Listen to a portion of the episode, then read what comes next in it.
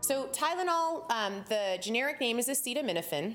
And acetaminophen is found in lots of different things, including cold medications like Dayquil and NyQuil, Excedrin, prescription pain medications like Vicodin and Norco.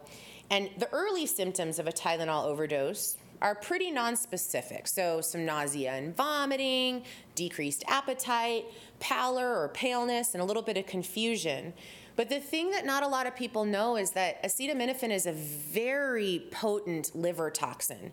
So, several days later, it leads to jaundice with severe liver failure.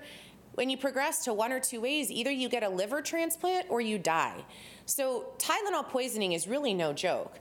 The toxic dose is 200 milligrams per kilogram, which again is sort of hard to conceptualize.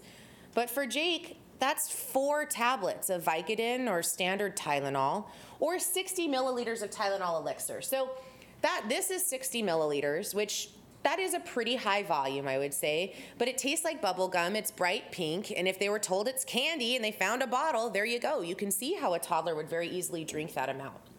So, in conclusion, Tylenol isn't the benign medication that we think it is. So, lock it up.